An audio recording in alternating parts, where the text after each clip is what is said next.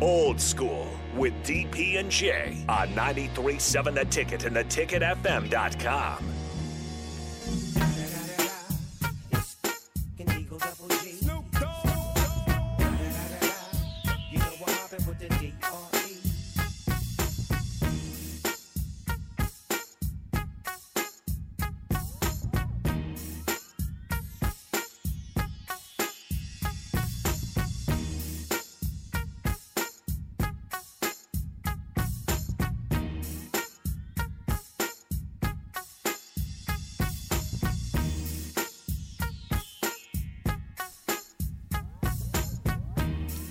What up, old school? We're back. Short segment at the end of the hour. Man, two hours goes by too quick, man. We're going to get Does this go by quick. We're going to get this syndicated, man. You, and, you know, we'll be on and uh, we'll be in the same room, but have us on a split screen like this, like Dan Patrick and all those dudes. What's the what's the uh, Peter King? We'll have to do that, man. We We'll- should. Yeah, we will. Maybe in the new studio. That's what we studio do. downtown, That's right. 11th and O Street, old LES building, the Ticket building. That's what they're going to call it. They're going to. They're not Get going it to call it. done. They're not going to call it the LES building. They're going to call it the Ticket building. That's right. And once we go, once we go syndication and go national, we're gonna put our statues out there. Mr. Worldwide. We're gonna be statues. And we put our statues out there. All right. What about that? I my I would do it sitting down with my arm on the bench so you can sit next to me. All right, whatever, whatever. As How long as about they, that? as long as they get it right, don't make us look busted with our bronze. Yeah. That's how they do the Frank Beamer statue. oh, they did. Sitting down. Yeah, Hey, you sit next to him. I like Frank Beamer. Good guy. Great coach.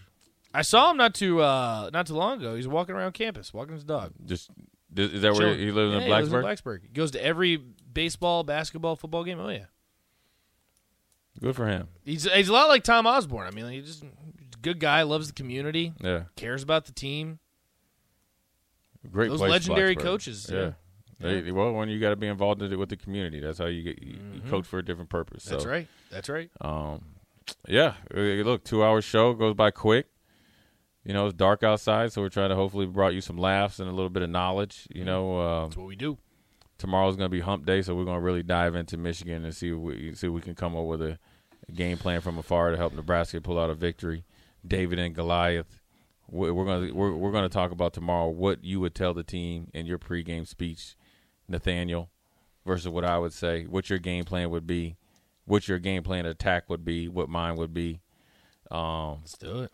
And see, Well, that's Strick too. Strick will yeah, hang we're, around. yeah, we're actually old Stricky. So hopefully he got his energy back up. We He had a keep- long but we day got- We, we yesterday. gotta keep Tri- Strick under control, man. This stuff, up, this stuff you be telling me, man. I, I was like, what? I, got- see. It must be something about the NBA players between Jay Williams and and Kyrie and Strick. Just Always wild. wilding.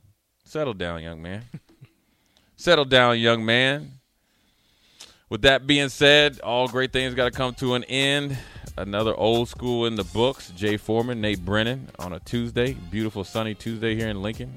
Enjoy the last 48 hours of somewhat decent weather because Armageddon is coming on It's Friday. coming. It's coming. We are out. We'll see you tomorrow. Same time, same place.